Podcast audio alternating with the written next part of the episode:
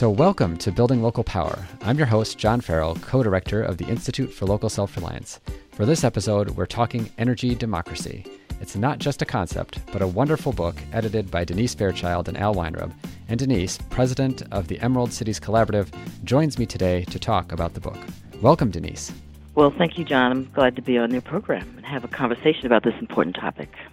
Yes, well, I just want to say thank you again for taking the time and thank you for uh, putting together this book. It was delightful. Uh, really enjoyed reading it, um, especially as I work on energy democracy uh, issues uh, through the Institute for Local Self Reliance and many of the organizations that we collaborate with.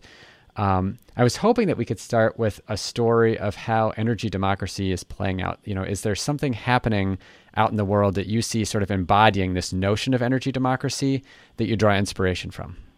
Well, you know, the the book itself uh, that that Al and I put together really is a, a book of stories. There's stories of all the wonderful efforts that are going on in grassroots frontline communities, really trying to uh, bring energy into uh, a, a clean energy future that's owned and controlled by communities. So, I mean, we, you know, the, the voices of non-traditional environmentalists, as you might think about it, are is just what the book is about. From from the young suburban high school uh, students who just wanted to put solar on their roofs and accidentally politicized an entire community that is now fueling a national co-op movement. I mean, I love that story, but then there's there's the story of of uh, immigrant refugees, uh, Chinese immigrants, basically monolingual populations on the West Coast that are not only fighting Chevron and and fossil in the fossil fuel industry because it's it's keeping them in the hospital with respiratory and asthma cases,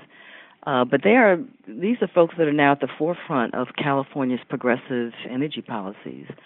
Uh, but what's most even compelling about that is that they're also, you know, participating in rallies for Black Lives Matter, as an example, because they are seeing the connections between the environment, the economy, and equity. That is all sort of rooted in this sort of notion of how our economy is just screwing everybody, uh, or or even the fight of the Clean Local Clean Energy Alliance, which is fighting to make community choice a reality, uh, or really, really about community, um, and not just putting energy services in the hands of government, but making sure that government is also engaging community in its governance of, these energy resources. And they're also taking on the, the, the struggle to democratize PG&E, uh, as you know, because of the the bankruptcy and the recent climate fires that's, that's taken place on the West Coast, um, there's a restructuring. There will be a restructuring taking place with PG&E and, and the communities in the fight about how we actually take this large utility and and put uh, these assets in the hands of communities. So that, that's what the book is about. The stories like this, but the, my favorite story is really the one that embodies for me what what the struggle is and, and then what the hope is. The story of one voice in uh, Jackson, in, in Mississippi. And this is a story about uh, uh, black rural communities.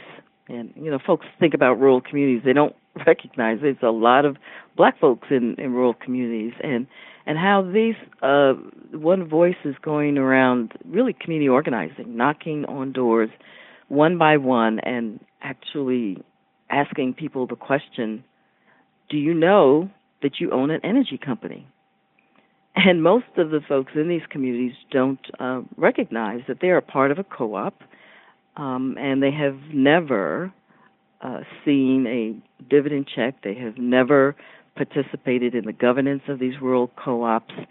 Um, at the same time, they're seeing that their utility bills are, you know, that represent 40% of their household budgets. These many of these co-ops are still burning coal.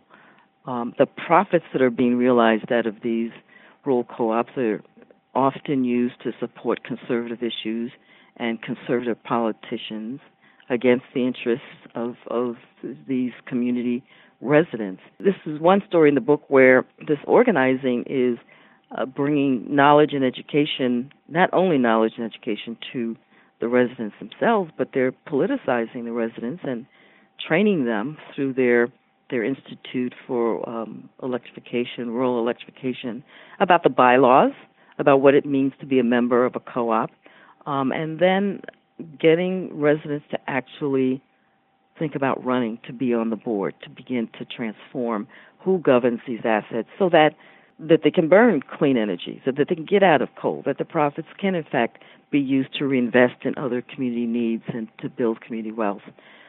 So anyway, that's that's my favorite story, and I, I guess part of it is because I I was able uh, recently we we did an energy tour of many of these local efforts that are taking place around the country, and I got to visit a couple of these rural counties outside of Jackson, Mississippi, to actually see people come to these meetings for the first time ever in decades actually getting a dividend check because of the word I guess has been going around that there's a movement afoot. Uh, they're getting checks for like 20 years that may run from 1960 to 1980, but these checks were like for $50, $60. So there's a lot of uh, you know plantation politics still taking place in the South. Rural co-ops are all over the country, and um, and I think it's it's part of what we're trying to see or how we see energy democracy playing itself out. One of the things I really liked in the book, and I think it relates to both what you said. You already kind of introduced this discussion about PG&E, this big utility in California, but I think it matters as well related to the co-ops. Is there's this core thread about treating energy as a commons rather than as a private commodity. And I, I feel like we're in this moment where this concept is really coming alive. So you mentioned community choice, the work of Local Clean Energy Alliance, and millions of California residents and communities are exercising their right to have that kind of local control. Uh, there's a bill in the Maine legislature to make one of the largest electric electric transmission companies public uh, because of uh, how it's kind of mismanaged uh, uh, the delivery of service to customers in Maine. And then you have this, you know, PG&E here that's the second bankruptcy of one of California's largest electric utilities because of this mismanagement of its infrastructure. And you have, as you said, you know, a restructuring, you know, maybe even a public takeover in the offing. You know, is this where this notion of the commons really gets started? You know, are there other examples that we should know about uh, where this commons conversation is happening? Well, in fact, uh, John, these are really good examples that you highlighted about um, putting our energy resources into the hands of, of the public um, and the community. Um, these are tools, uh, you would say, of shared governance and, and, resource management. In fact, what's interesting is that uh, the California Public Utilities Commission estimated uh, itself that in five years or so, as much as 60% of California's energy services will be in public hands through community choice aggregation. Now, as you can imagine, that's being fiercely fought um, by the investor owned utilities, but it really does represent the, the, the sentiment about um, who, who should own and who should control energy and how could it be best managed and governed. But I don't think that just because we're putting energy into it. And that's not where the commons came from, and I don't. Uh, the idea of the commons is coming from, and and I don't think just putting our energy resources in into the hands of government suggests that we are actually going to get to energy democracy. In fact, if you, you sort of leverage your riff off of what I just mentioned about rural electric co-ops, I mean these are essentially you know public resources that are being not used for public purposes. So uh, the commons has a, a, sort of a deeper you know first of all the commons the idea of the commons is is core is core to the energy democracy movement as we're we're trying to build it and it's really about our, our relationship at a deeper level to the environment and how we even achieve sort of this eco ecosystem balance um, it's it's really rooted in something more more spiritual about um, how we value the gifts that nature offers us as, as a human species and, and our responsibility to respect nature. Uh, that nature actually belongs to no one, um, and we must not only like share it but prudently conserve it and, and regenerate it. But this this is not a radical idea. I mean, there's nothing uncommon about the idea of the commons. It's really rooted a lot in, in traditional societies.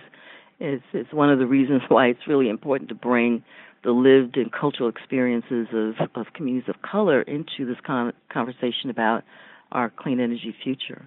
Um, indigenous communities um, here in America was really uh, a lot of the ideas of the commons was was really rooted in you know, locally here in in our our native Native American communities about how we when we fish, what days we fish, what we can fish, what trees we cut down, what trees we don't touch.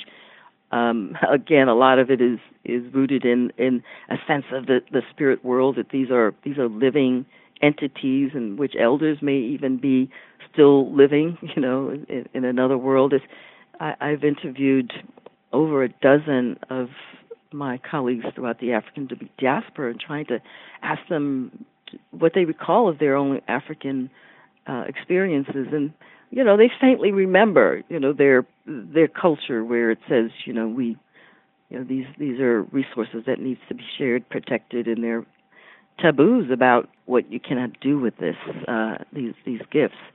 But it's it's also the, the idea of commons was part of the, the Magna Carta in the 13th century. It's part of our modern public trust laws. It's it's foundational to the New Deal. In fact, rural electric co-ops, milk co-ops have all been sort of rooted in the idea of the commons. And our national parks, whether it's uh, Yellowstone or Grand Canyon, these are commons. These are natural resources that we're holding in public trust. Um, and even our internet or, or you know, hopefully we can keep it as a our other open source system. So the commons is, is fairly uh, common, and and it really does require us to re-examine who we are, what kind of society we want to live in, and what's our relationship to the environment, uh, to capital, and to each other. I want to take a step back to something to sort of the bigger concept of energy democracy because I think this is really that conversation about the commons was so interesting in the book, both the spiritual connection, the connection to indigenous communities, but also a lot of the you know political history that the white Europeans have brought. As there's a, a, fairly significant thread about the commons, and then you also have uh, it's this broader concept then of energy democracy. So commons is this core piece of it. I'm just curious, you know, how would, how did you define in the book this concept of energy democracy? Like, what are the core principles in addition to the commons that are important about it? And and then what does it look like when we achieve energy democracy? How is our system instead of being, you know, parceled out with private ownership of energy resources, how is that going to look different? John, I think that's always the hardest question that people ask me is, you know, what what is energy democracy? You know, we we've had a, a number of meetings. In fact, uh, in two weeks, I think about 40 energy democracy practitioners will be in Detroit, and we'll be again sharing what each is doing and, and trying to find some some of the sort of the common language and uh, common needs and challenges and begin to work together to help each other. Uh, but there is no clear, straightforward, one-line answer about what energy democracy is. But for me, I, I think it's a way to reimagine, re-engineer, and rebuild our economy. Again, it's really about redefining our relationship to to capital, to the environment, to each other. It's sort of acknowledges the sort of intersectional relationship between the environment, the economy, and equity, uh, and, and to recognize that you know, fixing income inequality, fixing racism, fixing gender inequality, fixing environmental degradation really requires changing an economy that's screwing up everything. Um, so it's really a, a framework for understanding all that's going wrong and and energy democracy perhaps being an antidote to all of that, uh, where we're where we're bringing in you know, different values and experience to the conversation, and and we, we there is no we we asked the, the authors of the book, for example, to put their values and principles together, and everyone had a different set of values. They were they were overlapping, and there were some commonalities, but you know there isn't like five values that we hold on to, other than the fact that um, because we're we're bringing threads of, of different historic struggles into an energy democracy movement. So the struggle for land rights and civil rights and environmental justice and um, you know correctional reform. All of this is finally moving into sort of a meta level social change movement for democratizing our economy uh, through the energy sector. Um, it lays out you know principles that speak to how we democratize governance of the energy sector, how we democratize and liberate the environment uh, and our natural resources from from greed and commodification, how we democratize our economy. So these are sort of constructs, and in fact, we're we're taking these constructs, you know, about what does a, a democratized energy economy look like and putting it into a scorecard so we can begin to see how communities look from you know the extreme right, which is you know an extractive economy that is really about fossil fuels to the sort of extreme extraction to to one that is you know the vision of energy democracy. What what does that really look like? What are the policies that undergird that? So we're in the process of of envisioning this, and we're using the voices and the experience of communities to animate this and to really define what that future is. So we're co-creating this, and so I don't have a clear, unfortunately, answer for you, but we are we are we, we have a, a framework around which we're working.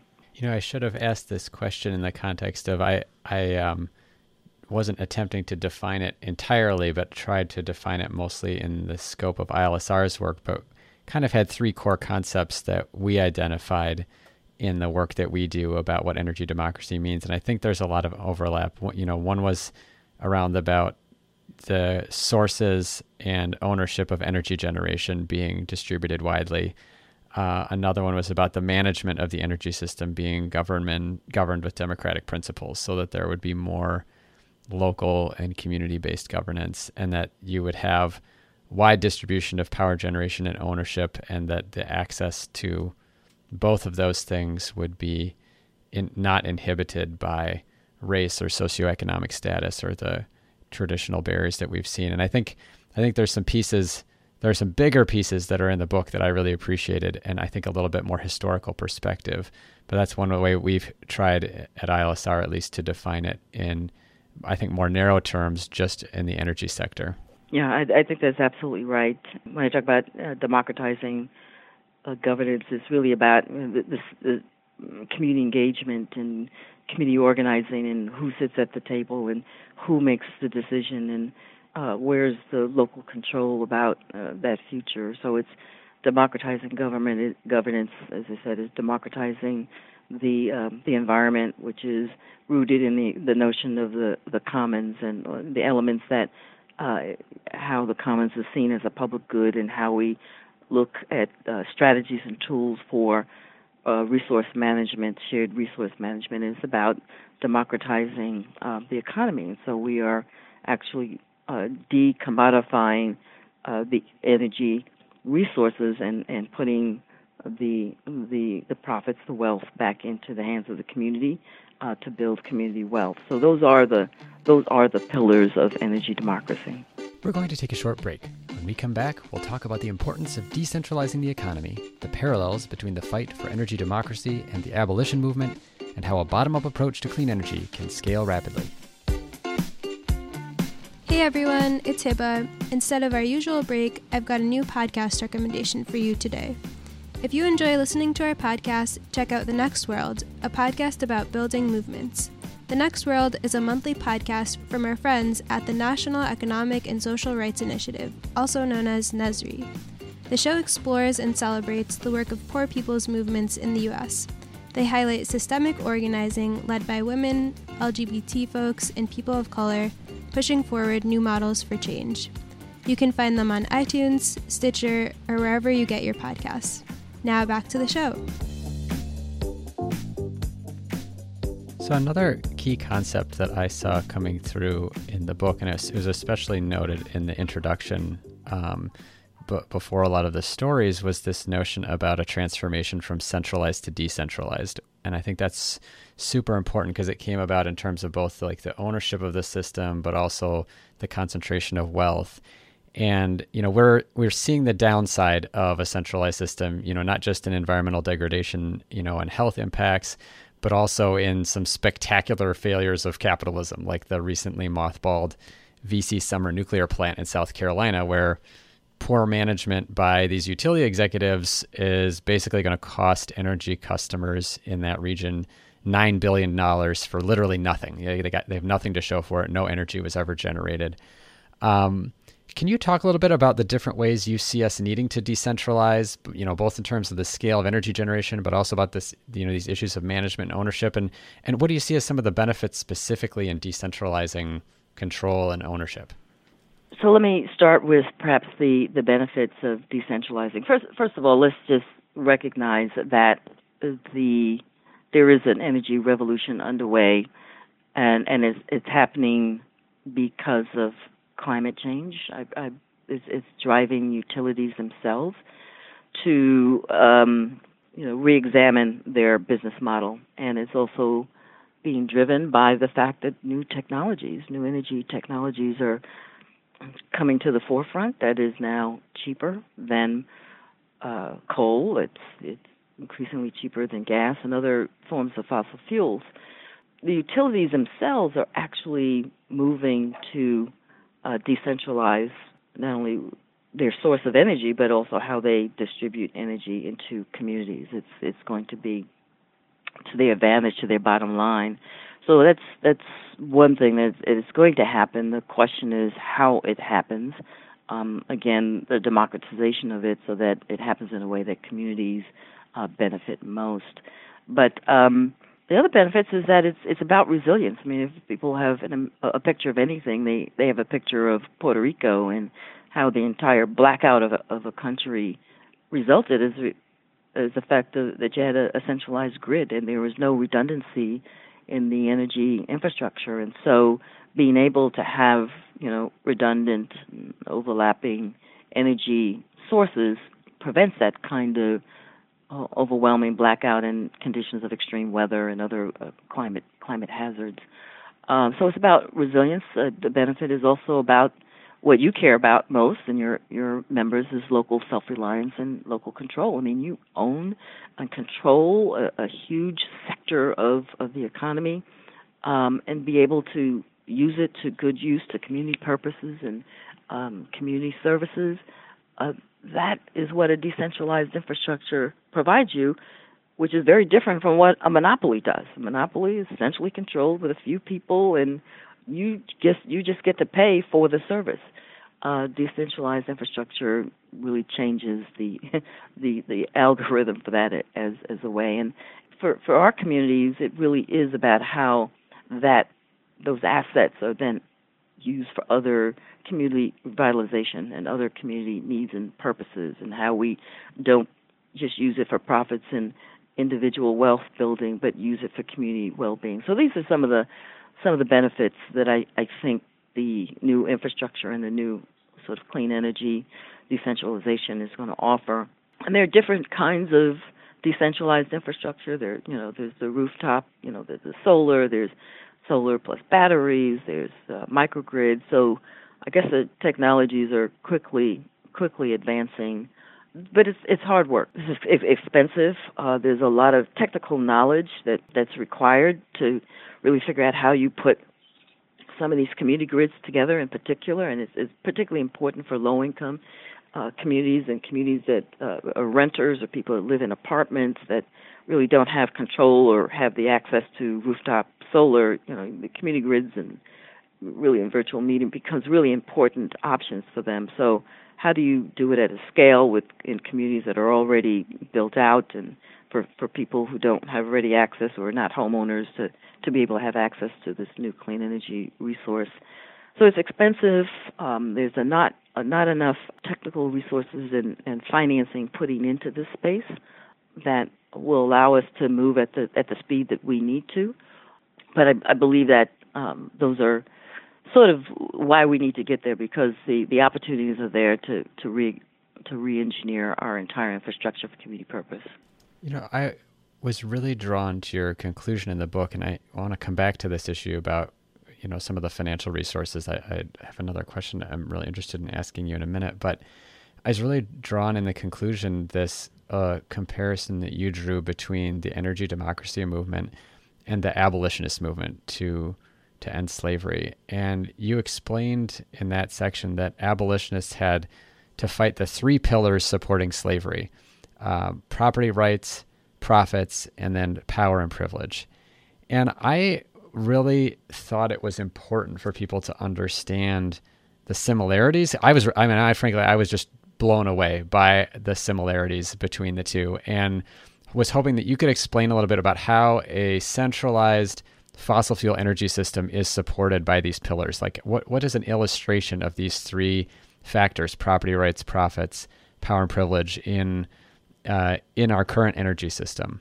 It's interesting how I even got to that framework where, you know, it became very clear to me that our work that we're all struggling to dismantle the fossil fuel economy is in fact um, analogous to what it took to dismantle the slave economy, um, and and that um, that was a 250 year struggle. And my hope is that we our struggle is either close to being 250 years or we'll get there faster. Either way, but bottom line is, you know, as a history buff and somebody who really cares about um, the history of my people. I, I do a lot of reading, you know, stuff that you didn't get in school about slavery and emancipation, and part of it is to understand where where I am, am I in this arc towards justice, and the work that we do here at Emerald Cities.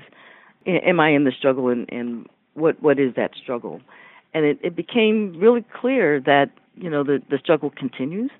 Um, and then it's all around those same pillars as you examined, where where where slaves were the the source of energy in in the slave economy. We we look at fossil fuels as the the new property, right? The the, the access to land and natural resources and and the right to own land and to commodify it and to monetize it and and the mass accumulation of uh, mass production and mass um, consumption and mass accumulation of wealth is all around this this notion of ownership and and and individualism and, and property about ownership and control. So that that's core and and we, we, we see that in in the courts today where we're struggling around does the government have the right to uh, lease public lands to um, mineral extraction and we, we're fighting this notion of private versus public public land and public resources and public property it's around our water systems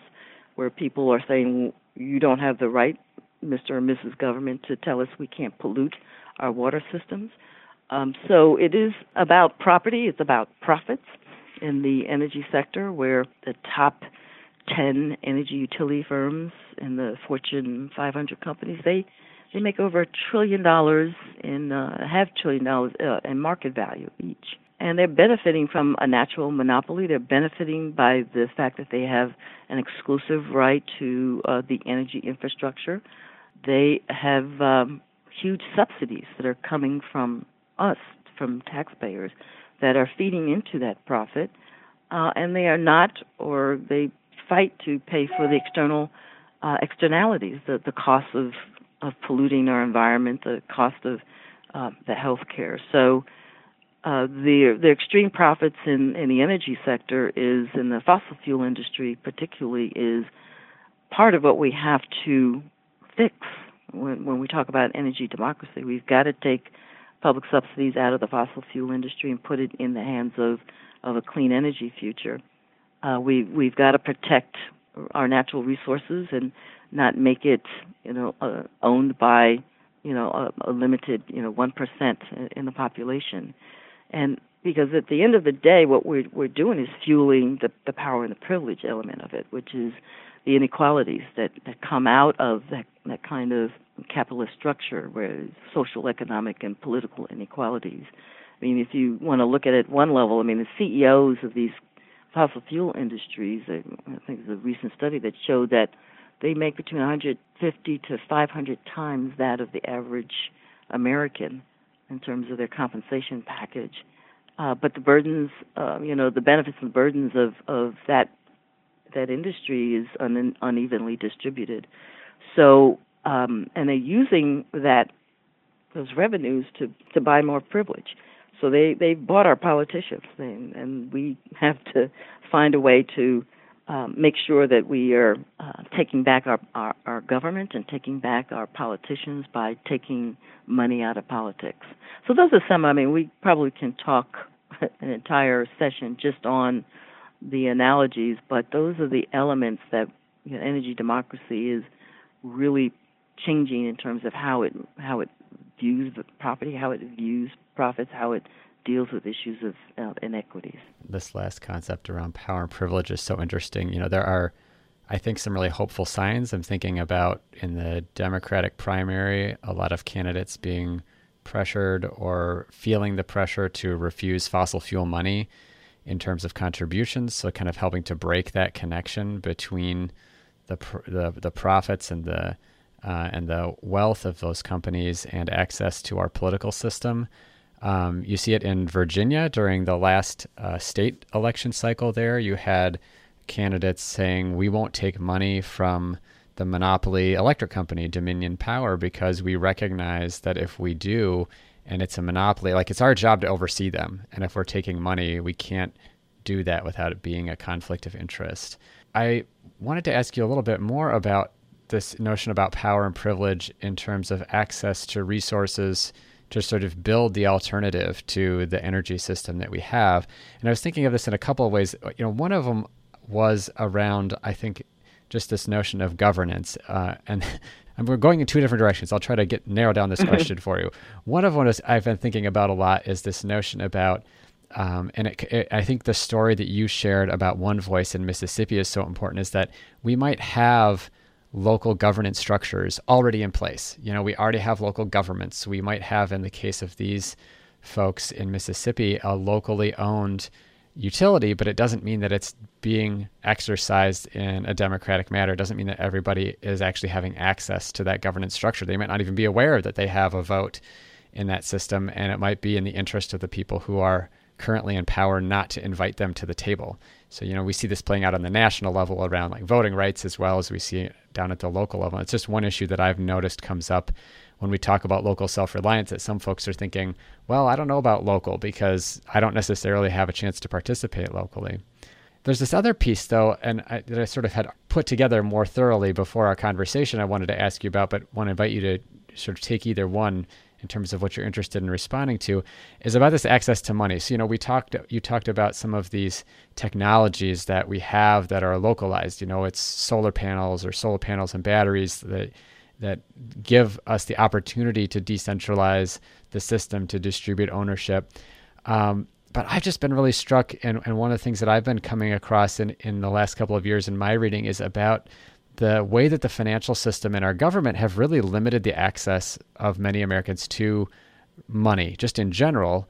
But uh, when I think about its impact here in the energy system, uh, there was a recent New York Times Magazine article by Matthew Desmond, and he explains how for at least 100 years after the end of slavery, the federal government was using specific policies, whether it was in the Veterans Affairs Department or the Federal Housing Administration, to keep African Americans from buying homes. And of course, home ownership was like the biggest engine of wealth building for the middle class. Uh, particularly after World War II. And, and, and these policies have created this enormous wealth gap between whites and, and, and non white residents of the United States. And so I guess what I'm really interested in is how do we address some of these past harms? What are the tools that we need to do, or, or how do we even acknowledge this problem uh, that is seems really unrelated to the energy sector at first, and yet becomes so important when we talk about giving communities the resources to build wealth locally? I do believe this is a, a new era a, a new era that we've been here before of building collective economics, you know, cooperative economies, and particularly as it relates to energy cooperatives and finding ways where we're taking our energy resources and and allowing the um, the opportunities of an of an entire sector of the economy to be used for the purposes of creating community wealth, not individual wealth, community wealth uh, that allows everyone, uh, allows abundance for everyone in that community, which is a fundamentally different premise than, you know, individual home ownership, right? Which is, it's it's a part of really thinking about again how we how we relate to capitalism and how we relate to money in a different kind of way that's that's going to be supportive of entire community well-being. So the so I, I think that we have um, a lot of history in in this space. It's not anything new to folks that have been locked out of mainstream economy that they've had to find other ways to feed their families, to shelter their families, to educate their kids. We've always done it in a cooperative manner. You, there's so many books that talk about really just even out of sorry to go back to the you know to to my own culture, but the the history of emancipation, where people who had no money or very little money pooled what they had and and bought land in commons. There was thousands and thousands of lands, particularly after Civil War, where people bought land, um, slaves, ex-slaves, bought the land and were very productive in it. But then that land was stolen. It was burnt. you know, there's so many really tragic stories about how these efforts towards uh, collective economics were undermined, or even large communities where that were burned down completely. The Wall Streets of Oklahoma, what what have you, were burned down completely. So. Uh, I, I think the new era is an opportunity to re-engage in those kinds of um, local self-reliance uh, approaches, those cooperative uh, methods of owning land and owning um, our natural resources and owning capital together in a way that has community benefits and that's that's the hope I have in all of this. I, I think the whole idea of the of the environment is great and what we can do to decarbonize, you know, everything and and address climate change is, is critical to sort of the the environment that that we need and the existential threat that we change. But I think what is really radical, what's really transformative, what is really hopeful is how we are able to take this this moment in time to actually really build a, a, a cooperative economy where, where communities can actually uh, have a voice and actually uh, benefit uh, very directly from from investments in the transformation that's underway. Um, we're running a little short on time, and I had one other question that I think is important to ask you because I get asked this a lot. Um, there are several authors in the book who talked about local decision making. You and, and I both have talked about local self reliance. Um, uh, Steve Servas and Anthony Giancatarino in the book describe local quote local policy organizing has the flexibility to experiment with different solutions, allow for community participation and control in the decision making process. At ILSR, we use the term subsidiarity, which means decisions should be made closest to where people are affected by them a question I get a lot about this notion of local self reliance, local control is, you know, the problems that we have are on a global scale, like climate change. Can we really scale up this model of energy democracy in fast enough to address this global climate crisis, or do we have to rely on, the, you know, the big institutions, the big companies that have concentrated all the wealth to do this for us? You know, I, I think this this whole notion of local um, local self-reliance is it's it's happening. It's it's working already. I mean, if you, if you just look at it from the standpoint that 70% of Americans alone want clean energy, and two thirds of Americans believe in climate change, I think the the barometer is obviously suggesting that um, what we care about, most people care about. I think our real challenge about scaling this is really about again getting back to the question about getting money out of politics uh, getting money out of uh, the fossil fuel industry and getting the politicians out of the way. So the investments that we're currently making to to prop up um, and and allow profiteering to take place in the fossil fuel industry can be invested in um, decentralized, locally owned and controlled energy systems.